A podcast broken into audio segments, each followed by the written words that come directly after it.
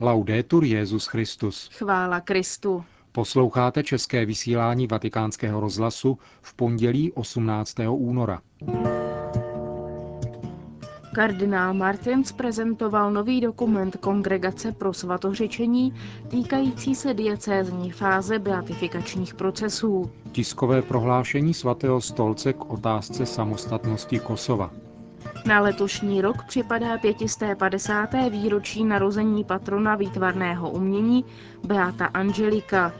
Přineseme vám rozhovor s předsedou Papežské rady pro kulturu Monsignorem Ravázim. To jsou hlavní témata našeho dnešního pořadu, ke kterému vám přejí příjemný poslech. Markéta Šindelářová a Milan Glázer. Zprávy vatikánského rozhlasu. Vatikán. Prefekt Kongregace pro svatořečení kardinál Sarajeva Martins představil dnes dopoledne ve vatikánském tiskovém středisku instrukci Sanctorum Mater, která formuluje předpisy, podle nichž má být vedena diecézní fáze procesu blahořečení.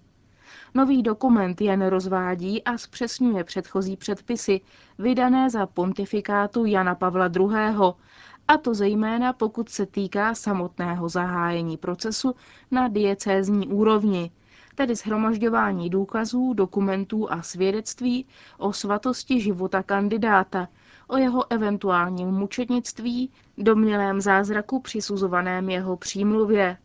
To vše musí probíhat v jediné a svrchované snaze ověřit pravdu. Po 25 letech od vydání předchozích norem promulgovaných Janem Pavlem II., vysvětloval kardinál Martins, bylo zapotřebí poskytnout biskupům určitá objasnění stran způsobů aplikace existujících norem, spíše nežli vytvářet normy nové. Pro zahájení diecézní fáze procesu, dodal kardinál, je nezbytné zejména to, aby pověst svatosti byla spontánní, a nikoli uměle vytvořená. Biskup nemůže, i kdyby chtěl, zahájit kauzu blahořečení, pokud není patrná ona fama sanctitatis v rámci církevního společenství, do něhož kandidát blahořečení patří. V podstatě je to samo společenství věřících, které činí první krok v beatifikačním procesu, protože prakticky jsou to oni, kdo mají biskupovi říci, tato osoba je pro nás svatou, a to je ona, fama sanctitatis. Kardinál Sarajeva Martins odpovídal hned při prezentaci dokumentu na možnou námitku, že instrukce Sanctorum Mater je ve skutečnosti zpřísněním beatifikačních a kanonizačních procesů. Nedochází k žádnému zpřísnění v tom smyslu, že by byly nějak měněny platné normy, které platí 25 let.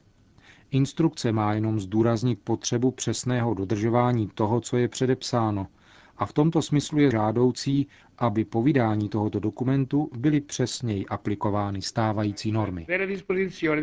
Mnoho bylo otázek, které položili novináři během prezentace v tiskovém středisku.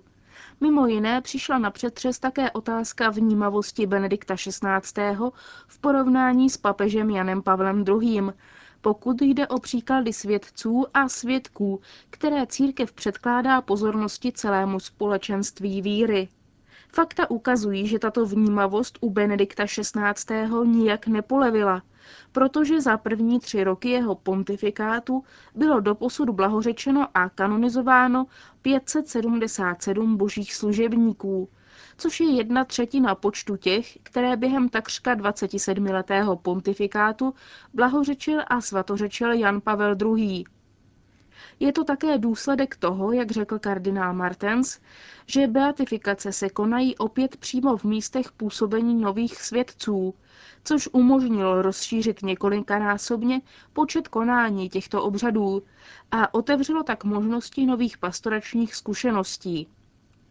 Pokud jde o proceduru uznání zázračných uzdravení, zmínil kardinál Martins, že se týká především asi 60 lékařů mezinárodní pověsti, kteří tvoří vatikánskou konzultu, která se vyjadřuje k případům uzdravení z hlediska jejich vědecké pochopitelnosti nebo nepochopitelnosti.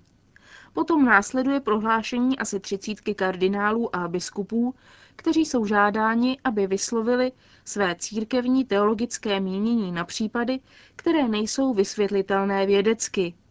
Přitom pak kardinál Martins dodal.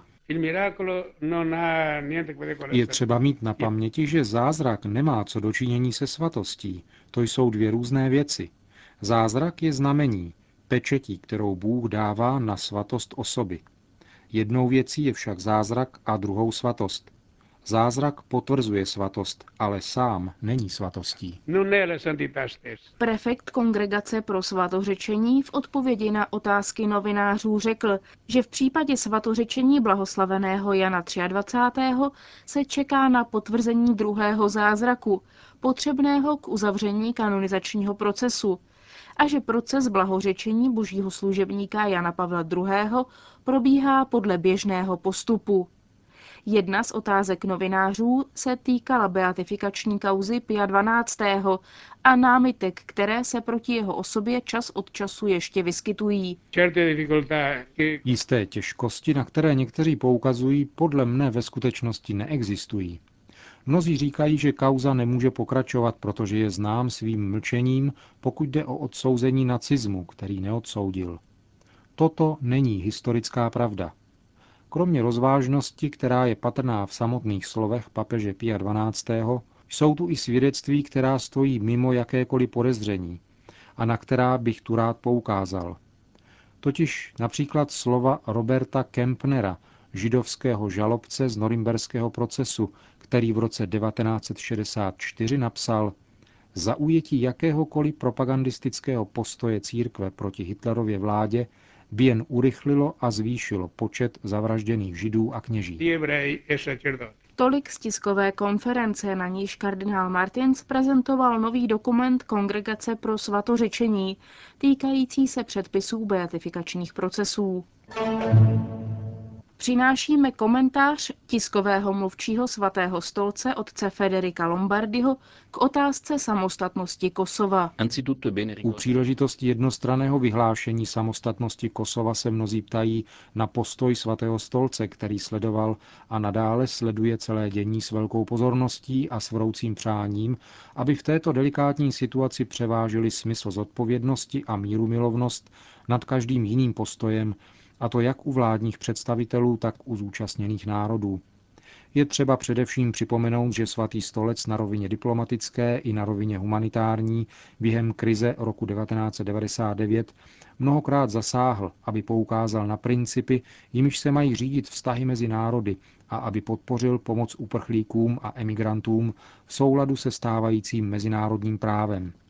Svatý stolec se aktivně zasazoval za stabilitu a pokoj v tomto regionu a přijal postoj odmítající vnucená řešení, takže favorizoval přímá jednání mezi Bělehradem a Prištinou za účelem nalezení realistického východiska, respektujícího očekávání různých stran. Během jednání posledních dvou let s uspokojením přijal dohodu týkající se různých technických otázek a nadále doufal, že politická vůle a flexibilita umožní nalézt definitivní koncenzuální řešení právního statutu Kosova. Jednostrané vyhlášení kosovské nezávislosti, založené na doporučeních zprostředkovatelských jednání OSN Marty Ahtisáriho, vytvořilo novou situaci, kterou bude svatý stolec přirozeně s velkou pozorností sledovat přičemž bude muset také vyhodnotit eventuální žádosti, které k němu v této věci mohou být směrovány. V této chvíli však svatý stolec cítí především odpovědnost svého mravního a duchovního poslání, které se týká také míru a pořádku v mezinárodních vztazích a vybízí proto všechny, zejména odpovědné politiky Srbska a Kosova, k rozvaze a umírněnosti, a žádá rozhodné a účinné nasazení, aby se předešlo extremistickým a násilným reakcím a aby byly vytvořeny předpoklady budoucnosti plné respektu, smíření a spolupráce. Kromě toho je zapotřebí věnovat zvláštní pozornost obraně demokracie a právního státu. Také v Kosovu je třeba aplikovat mezinárodní standardy respektování práv menšin a všech obyvatel bez rozdílu etnik, náboženství, jazyka či národnosti. Stejně tak je třeba bdít nad ochranou ceného umělecko-kulturního odkazu křesťanství. Stabilita regionu musí být podpořena všemi způsoby a proto lze doufat také v podstatný přínos mezinárodního společenství. Svatý otec nadále hledí se sympatiemi k národům Srbska a Kosova, je jim na blízku a v tomto klíčovém momentě jejich dějin ujišťuje všechny svou modlitbou. Říká otec Federico Lombardi, tiskový mluvčí svatého stolce k otázce samostatnosti Kosova. Řím. U příležitosti dnešní liturgické připomínky Dominikána a slavného malíře, známého pod jménem Beato Angelico, se dnes večer u jeho hrobu v římském kostele Santa Maria Sopra Minerva konala mše svatá, kterou slavil předseda Papežské rady pro kulturu, arcibiskup Gianfranco Ravasi. Bohoslužba se konala v rámci oslav 550. výročí narození tohoto dominikánského řeholníka.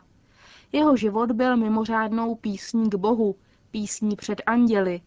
Beato Angelico choval jako hluboký poklad svého srdce boží slávu a vyjadřoval ji ve svých uměleckých dílech. Těmito slovy připomněl roku 1984 Jan Pavel II. osobnost tohoto malíře, když jej téhož roku prohlásil za patrona výtvarných umělců. Při této příležitosti Jan Pavel II. oslovil všechny umělce, aby je žádal o odvahu a velkodušnost, aby dovedli spojovat umělecké, lidské a mravní svědomí. Po více než 20 letech se k tomuto požadavku na adresu soudobého umění vyjádřil v rozhovoru pro vatikánský rozhlas Monsignor Ravázi. Zalistujeme-li v nějakém časopise současného umění, i hned neúprosně zaznamenáme jeden fenomén. Jde tam o určitý druh analýzy horizontu, který je podstatně vyprázdněn. Buď chybí, anebo se vytrácí, je tvořen jen materiálními jevy, které sami o sobě nemají žádný přesně vymezený smysl. Je to dojem rozkladu, rozpadu naší společnosti. A právě proto se hledají především znaky, obrazy, které by byly zásadně jenom předměty, každodenními skutečnostmi, jež v sobě nemají žádný hluboký náboj transcendence.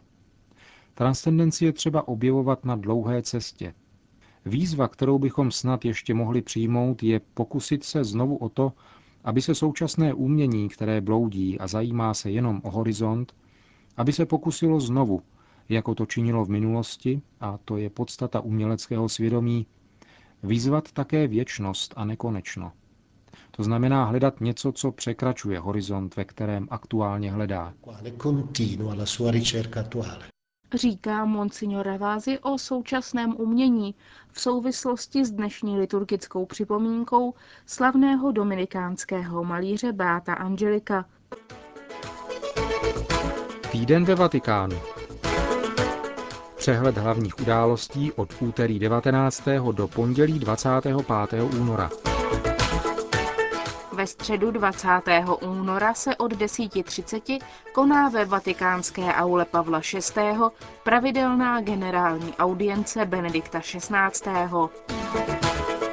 Ve čtvrtek 21. února dopoledne přijme Benedikt XVI. v audienci nového velvyslance Srbska a po něm pak členy 35.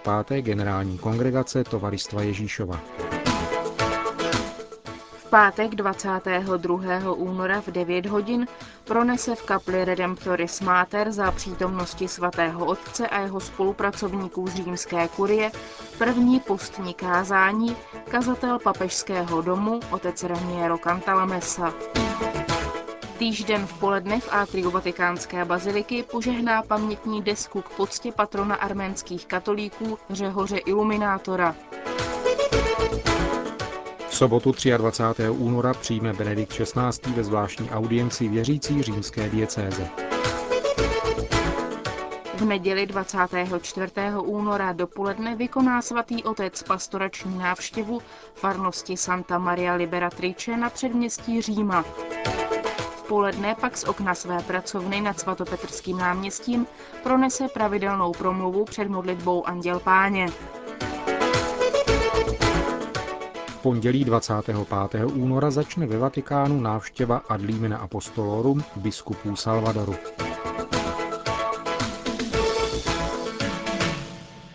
Končíme české vysílání vatikánského rozhlasu. Chvála Kristu. Laudetur Jezus Christus.